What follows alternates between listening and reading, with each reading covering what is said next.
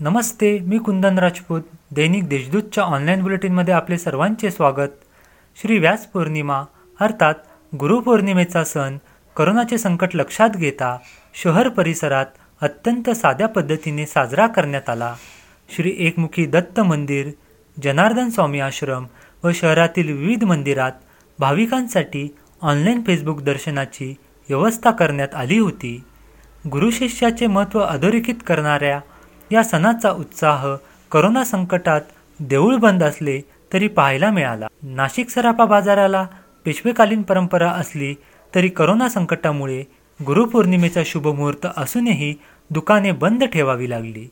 रोजची वाढती रुग्णसंख्या लक्षात घेता पुढील आठ दिवस दुकाने बंद ठेवण्याचा निर्णय सराफा व्यावसायिकांनी घेतला आहे. राज्यात सर्वत्र मुसळधार पाऊस पडत असताना नाशिक शहर व जिल्ह्यातील काही तालुक्यांना अद्याप दमदार पावसाची प्रतीक्षा आहे.